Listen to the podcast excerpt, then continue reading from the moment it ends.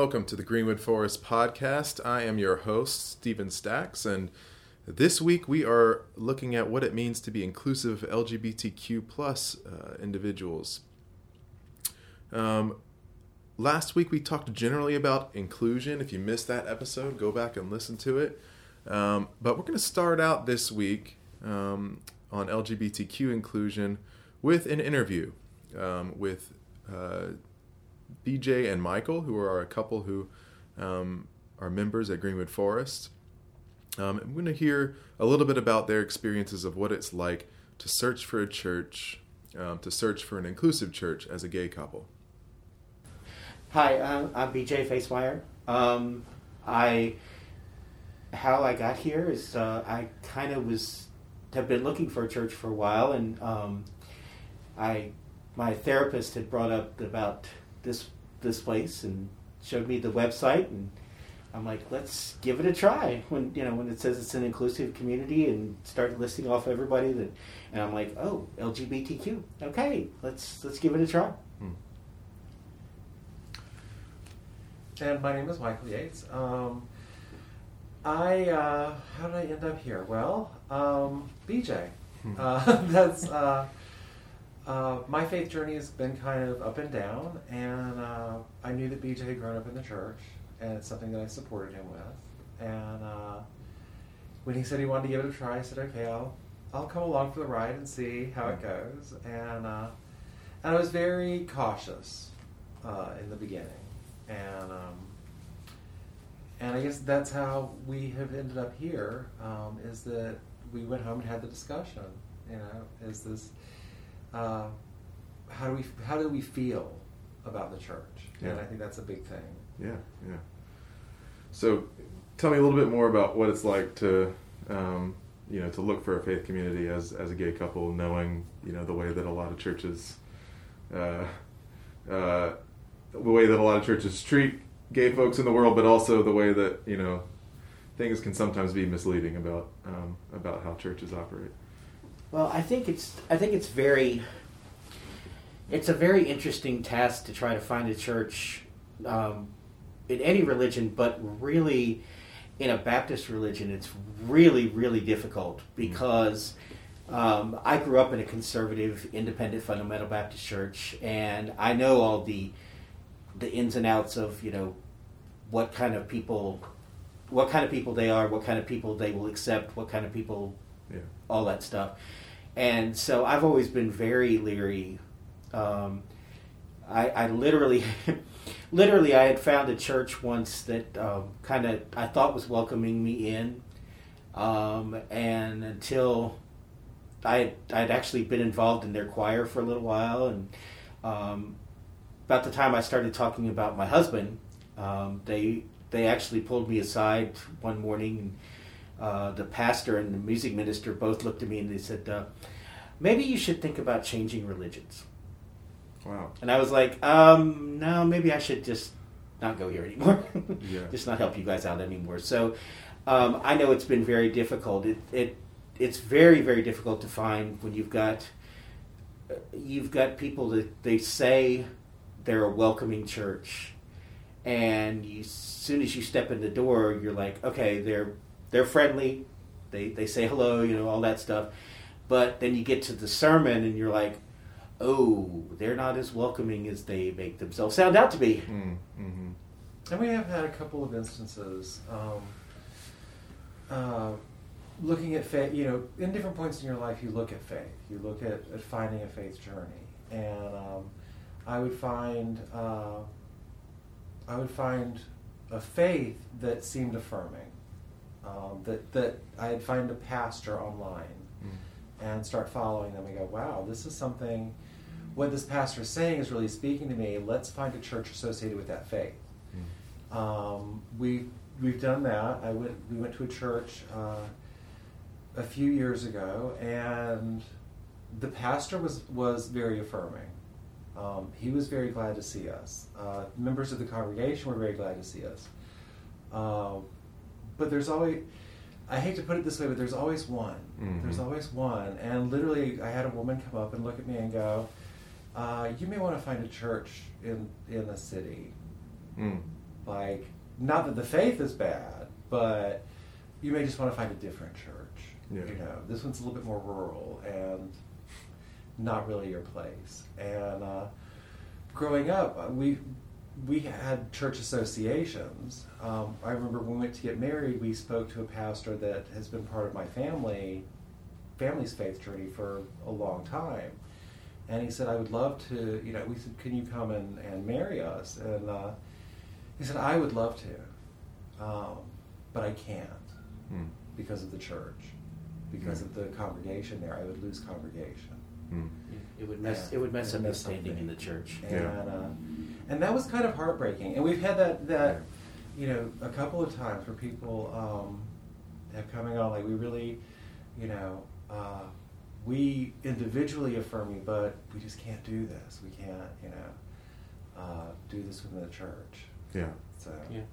Um, I had I actually had a church that uh, the pastor um, is the guy that I we were we were best friends in high school. We graduated high school together. Um, he went off to seminary, and I lost t- touch with him. And years later, I found him at a church that was where we were. It was very close to where we were living. So I started going to his church, and you know, he was like, "Yeah, come on, you know, come in, get come to the church, you know, that kind of stuff." And I went to him one Sunday afternoon or after church, and I was like, um, "I need to talk to you about something."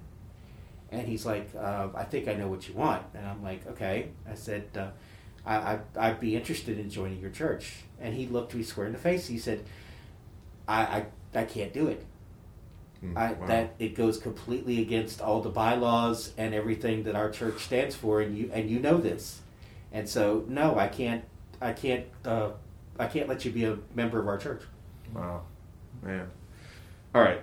What does it mean? One more question. What does it mean for you to for a church to be truly inclusive? Well, I think myself personally, I think it's not only, it's not only the fact of like welcoming somebody through the doors, um, but once they get there, um, letting them letting them put their talents to work, just like any other person in the church. Mhm. Um, you know, I've I've been in churches where you know they're fine for you to come and say, hey, you have a you have a musical ability. You know, we'll let you be in the choir, we'll let you sing, that kind of stuff. But um, we don't want you we don't want you to ask to work with the children's ministry you know, especially the children's ministry, because you know we we don't we don't want to have to have the parents have to explain to the kids Mm. about you. And it's like it's very it's very disheartening, you know, because I I've had a I did have a church where I went to the music minister and they were looking for someone to work with a youth choir, and I'm like, well, you know, let me let me help, and he's like, I don't think that's a good idea, you know, because parents would parents would find it difficult to have to try to explain you your you and your life. And i'm like um, that's that's on them that's not on me Yeah. so i was like that i can't so yeah i mean i, I would like to would like to see for an inclusive a really inclusive church it would have to be somebody that would say hey we're welcoming you here and anywhere in this church that you feel called to or want to help out Yeah. we can we, we'll let you do Yeah. And so to me, it's an atmosphere, and we discussed this. I'm glad you asked the question because it made the discussion open for us. Yeah. Yeah. And uh, I said, for me, it is a sense of normalcy. Yeah. It is a sense of. Uh, I know he gets tired of me telling. I tell this story a lot, but to me, this is the example. Um, we go to Walmart, and we're standing in front of the milk. Did you drink the milk last night? Like, are we out of milk? Do we need more milk? You know, I know you and the cookies and the milk. Like, and, well, maybe maybe we need milk, maybe we don't. I don't know. And in the back, there's this like little sixty-year-old woman who toddles up behind you, and she goes, "You're just like me and my husband. Like this is just so cute. You were just like me and my husband, you know." And walks away. And in that moment, that is normalcy. Yeah. That is it. We are. We're just. I mean, like. We argue just like you do. We have the same problems, the same strives. We are exactly the same. Um, to me, a church does not have to. Uh, it stands up for all aspects of its members. Um, no, every every sermon doesn't have to be a pride event. Mhm. It doesn't have to be something that is. It's just normal. I am I am exactly like you. I'm exactly like you and your wife. Yeah. You know, um, and that's and it, it, it creates a level of comfort. Uh, and to be affirming, yes, to be you know stand up for the moral issues, stand up for what's right, um, but to also see past that. Yeah. You know, um, I had a teacher in high school that I will never forget, and I was the high school kid who floated like a foot off the ground and was just like over the top gay. Just, Yeah. You know, I, that was it. yeah. And he stopped me one day and he looked at me and he said, Gay may be what you are, but it's not who you are. Mm. And if you let it be who you are, you're going to be very sad and lonely Mm. because you are someone's, you know, someone's child, someone's brother. You're going to be someone's employee or employer. You're going to be someone's husband, um, someone's partner. And it really did take me aback for a second because we are, we're, everybody could be pinned into one thing. I could look at you and go, he's a minister. Right. I mean, that's all he is. He's just a minister. Yeah. And if you do that, you lose 90% Yeah. of everything else that someone is. So to me, it's just, it's a sense of normalcy. It's a sense of this is the average. Um, we've always been here, we'll always be here. Yeah. And yeah, All right, Michael and BJ, thank you guys so much. I really appreciate you sharing. Um, and uh, yeah, we're really glad you're here. Thank you. we're glad to be here. We're glad to be here. Yeah.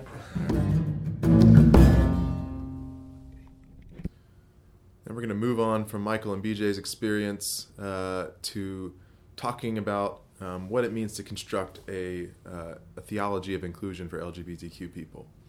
So before we jump into that, um, just a note on language. Um, the acronym LGBTQIA uh, means stands for lesbian, gay, bisexual, transgender, queer or questioning, intersex, um, and asexual. Sometimes the A stands for ally, but I don't. Um, I prefer to include asexual, um, which is also a queer identity, in the acronym and not include ally, um, which uh, it's great to be an ally. I consider myself an ally, but I don't consider myself um, uh, a part of the acronym LGBTQIA because I am an ally. Um, I think that the acronym should be reserved for queer people, and therefore I think asexual is more appropriate um, for the A than ally. Uh, you'll hear uh, me use the term queer throughout uh, this uh, session. Queer is an umbrella term that was reclaimed by queer people in the 80s to be a positive um, word, uh, no longer an insult um, as it was used uh, before that time and still is used by some people. Um, but in the 80s, queer people reclaimed that word. Queer is now a synonym for um, acronyms such as LGBTQIA. It, it can also describe a self conscious embrace of all that is transgressive of societal norms. Um, or it's also a, a type of ac- academic methodology, queer theory. So, the first question I want to ask is Does Scripture even address queer identity? Um, I think this is important to pose because um, we know that uh, the Bible is an ancient book um, from a, an ancient culture that uh, really um, had no awareness of many of the things that are of moral concern now. For instance, does Scripture address uh, space travel or iPhones or watching television? No. Um, or if you'd like to glean um, some message from Scripture on those topics, you have to do a, a good bit of interpretation, interpretive work. Many people like to pretend that um, that Scripture addresses uh, homosexuality very clearly, but it really does not. Sexual orientation, gender identity, intersex people were not understood by the ancient world in the ways that modern science has allowed us to understand them. So, really, from the outset, we can say that none of the clobber, the so called clobber passages, are really relevant to LGBTQ people now. um, because they are not addressing uh, what we now know to be sexual orientation and gender identity. Um, even still, literalist interpretations of them can be dismissed for other reasons. Um, I'm not going to go through the clobber passages now because I'd rather spend our time together constructing a positive theology of LGBTQ inclusion rather than um, dismissing the clobber passages. However, um, I would just point uh, the listeners to um, resources such as Matthew Vines, um, the Reformation Project, if you'd like um, the case for dismissing the clobber passages as relevant to LGBTQ faith now.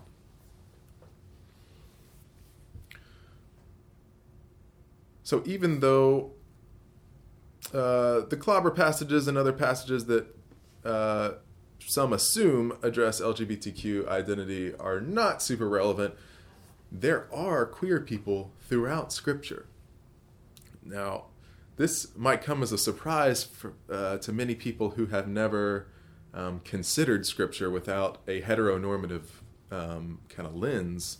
However, um, in this session, I'd really like for us to take that heteronormative, uh, those heteronormative blinders off and look at Scripture um, in a new way. There are lots of characters throughout the biblical story that we would identify as queer people today. Um, some of these I have, uh, you know, a question mark about, um, and what that means is that, um, you know, they can be read as queer. Um, they possibly were queer. We don't have enough information to know for sure. Um, but many of these I can say with 95% certainty are, are queer people, sometimes 100% certainty. Um, the first of these characters is David and Jonathan. Um, the relationship between David and Jonathan has been pointed to quite a bit um, as uh, a um, some type of uh, same-sex uh, loving relationship. Um, if you read First and Second Samuel, you will see that this is obviously not merely a platonic friendship. Um, there is more going on in this relationship than that. For instance, 1 Samuel 18, 1 through 4 reads When David had finished speaking to Saul, the soul of Jonathan was bound to the soul of David, and Jonathan loved him as his own soul. Saul took him that day and would not let him return to his father's house. Then Jonathan made a covenant with David because he loved him. Jonathan stripped himself of the robe that he was wearing and gave it to David, his armor, even his sword, and his bow, and his belt. And then 2 Samuel 126, uh, this occurs right when David finds out that Jonathan has died. I am distressed for you, my brother Jonathan. Greatly beloved were you to me. Your love to me was wonderful, passing the love of women. So I think it's pretty clear if you don't try to explain it away that um, David and Jonathan's relationship um, is one that we could certainly call queer. The next relationship I want to talk about is Ruth and Naomi. Now, this um, one can again assume that this relationship was platonic, um, but the book of Ruth has uh, homoerotic subtext that I think is hard to ignore. And indeed, Ruth and Naomi have been um, really important biblical characters. The story of Ruth and Naomi has been an important one um, for, especially for lesbian people. Eunuchs uh, are characters throughout Scripture um, that we're going to dive into a little bit deeper in just a minute. I'm mentioning them here now um, because they are mentioned uh, in the Hebrew Bible, they're mentioned by Jesus, they're talked about in the book of Acts. Um, and I really think that um, tracing uh, Scripture's address um, addressing of eunuchs is the most uh, clear way to, to see what Scripture's argument really is about inclusion of LGBTQ people. But we'll return to eunuchs in just a minute. Some other characters that I think are or could be queer in Scripture. The Roman centurion, um, who is mentioned in Matthew 8 and Luke 7, um, almost certainly queer. Uh, the word this is this is a Roman centurion who comes to Jesus asking Jesus to heal his servant um, or slave, sometimes translated. Uh, this word that is used here in Matthew 8 and Luke 7 um, is not just a general servant. It's not. It's a specific type of servant. Um, and in Roman culture, especially Roman military culture, uh, this servant was um, almost always a young male sexual partner for um, the higher up uh, Roman military officer. So this Roman centurion um, loves this servant and comes to Jesus asking this servant to be healed. Um, definitely a um, a same sex uh, sexual relationship happening here between the Roman centurion um, and his servant, and Jesus heals the servant and blesses the faith of the Roman centurion. Um, and includes no condemnation in, in either of those actions. Uh, the man carrying the water jug. This this is very easy to miss, but in Matthew fourteen thirteen and Luke twenty two ten, um, uh, this is the story of the um, of Palm Sunday of the triumphal entry. Jesus sends his disciples into town to uh, to procure um, his ride into Jerusalem, and he tells them to look for a man carrying a water jug.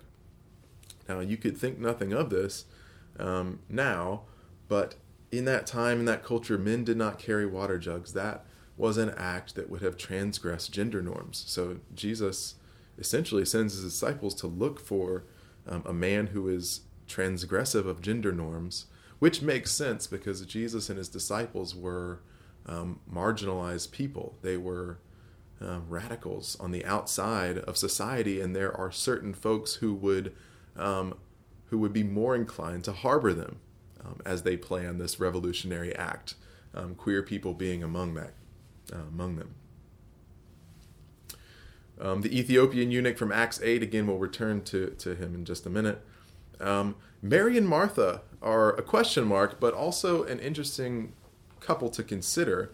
Um, traditionally, we know of Mary and Martha as sisters, um, but if you begin to look more carefully at the relationship between Mary and Martha and their brother.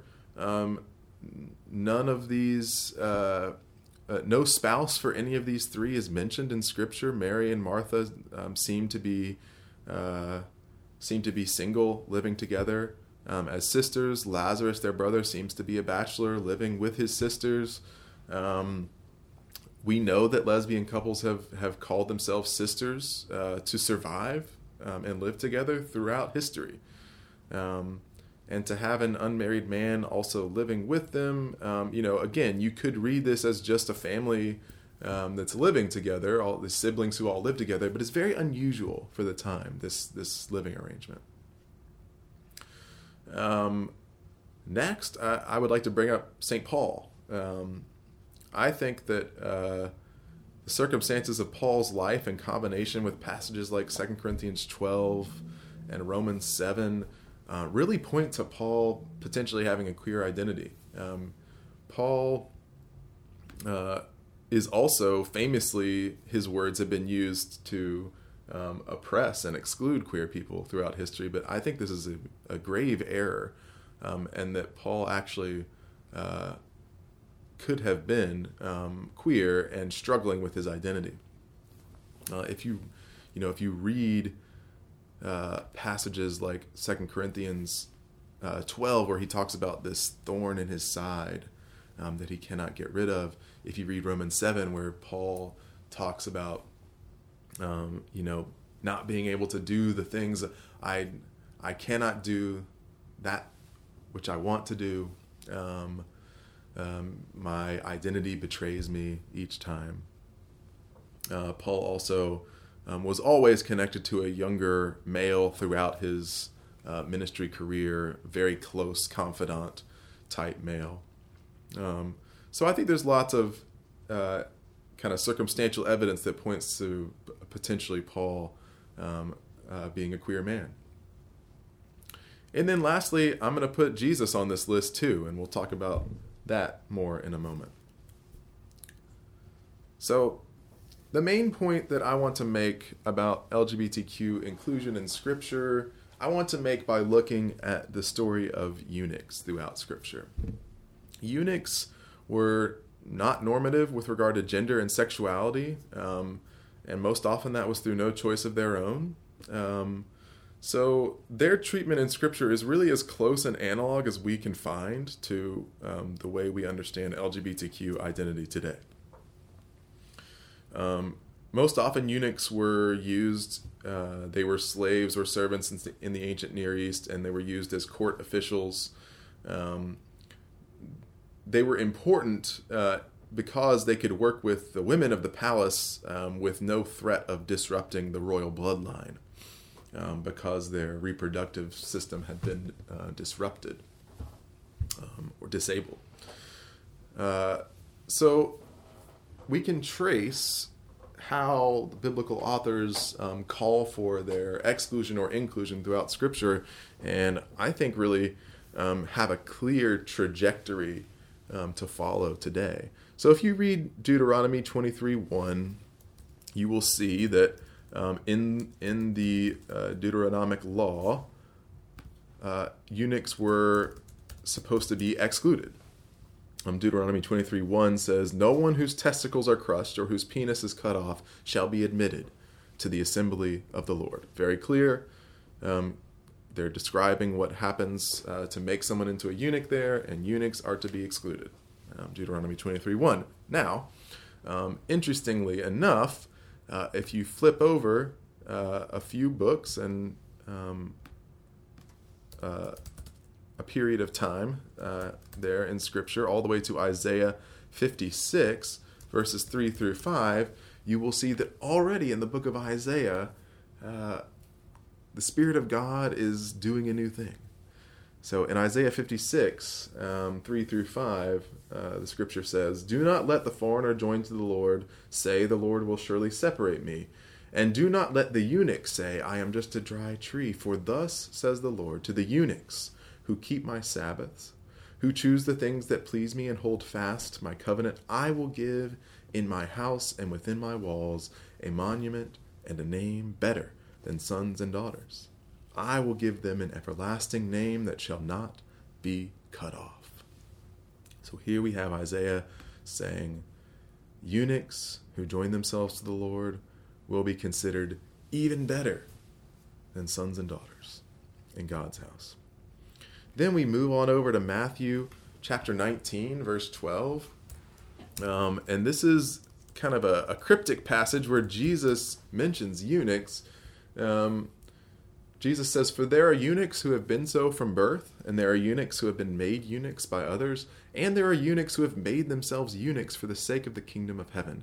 Let anyone accept this who can.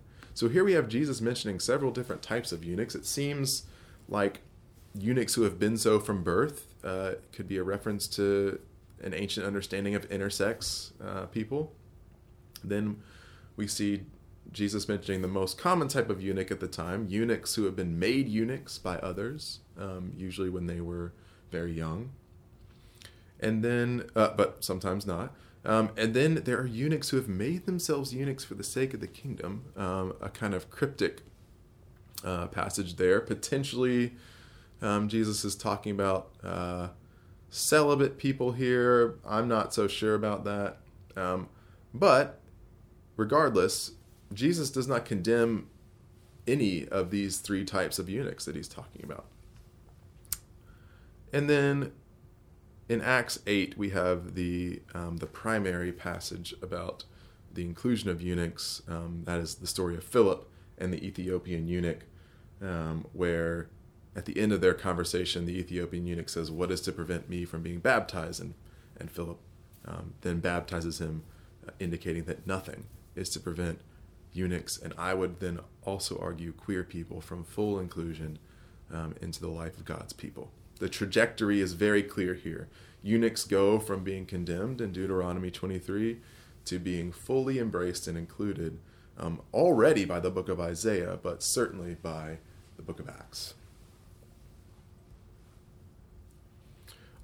I'd like to now, though, go beyond the affirmation of queer people in Scripture um, we know that all people are made in God's image and that God particularly identifies with um, people who have been made outcasts in the world. So, I want to now suggest what if God is queer? this is not a new idea for queer theory, but it, um, a queer theology, I mean, but it may be a new identity, uh, a new idea for many of you. However, let's think about it. Um, what if God is queer? In addition to God making all genders in God's image, God is imagined and referred to as both genders, all genders, throughout Scripture. Um, you can look for all the times that God is described as feminine in Scripture. Um, this would lead us to conclude that God is beyond gender or gender non binary, gender fluid. Um, if God is gender fluid, then the or non-binary, then the incarnation itself can be considered a form of gender transition. In other words, if God is not exclusively male, then in becoming Jesus, God is transitioning from one gender identity to another. God is transitioning from being non-binary to being male.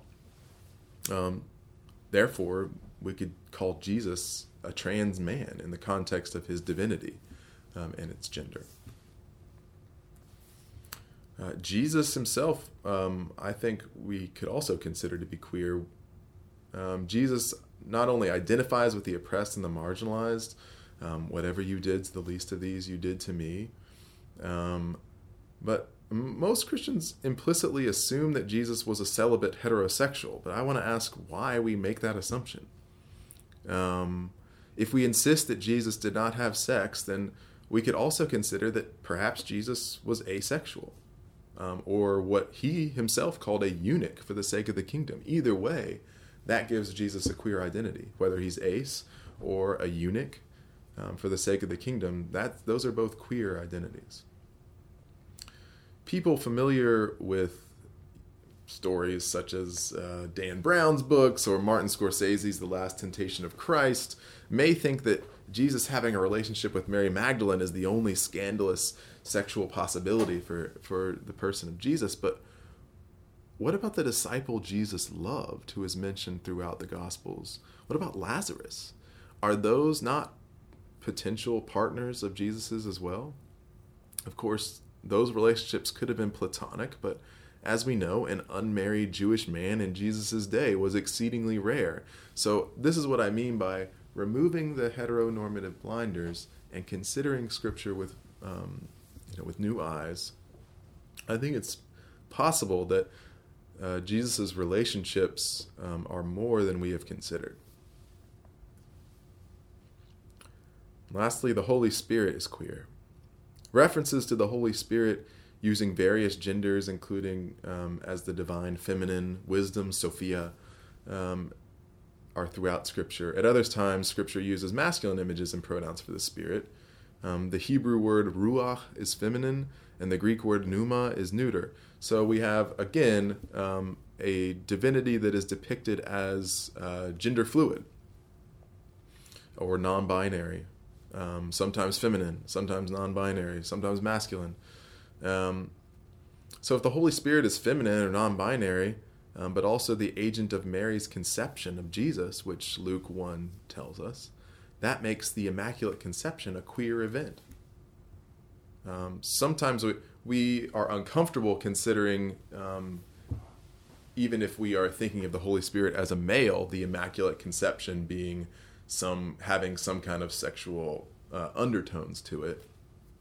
However, you can even take a step further, and if you consider the Holy Spirit not to be male, um, but you also look at those undertones, then um, then the Immaculate Conception becomes a queer event.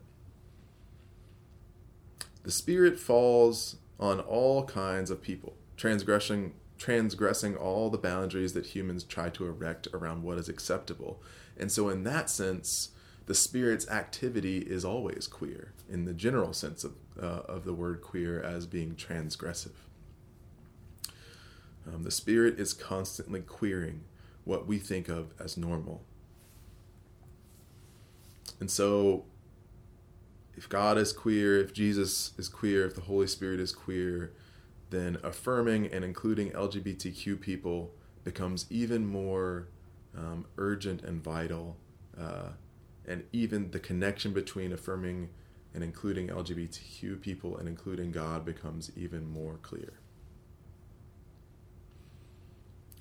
Next time, we are going to talk about um, racial and ethnic inclusion um, from the standpoint of predominantly white institutions, um, followed by a session on uh, inclusion of people with disabilities. So I hope you'll return and listen to the next two episodes of the podcast. I'm Stephen Stacks, and this is Theology of Inclusion. Thank you.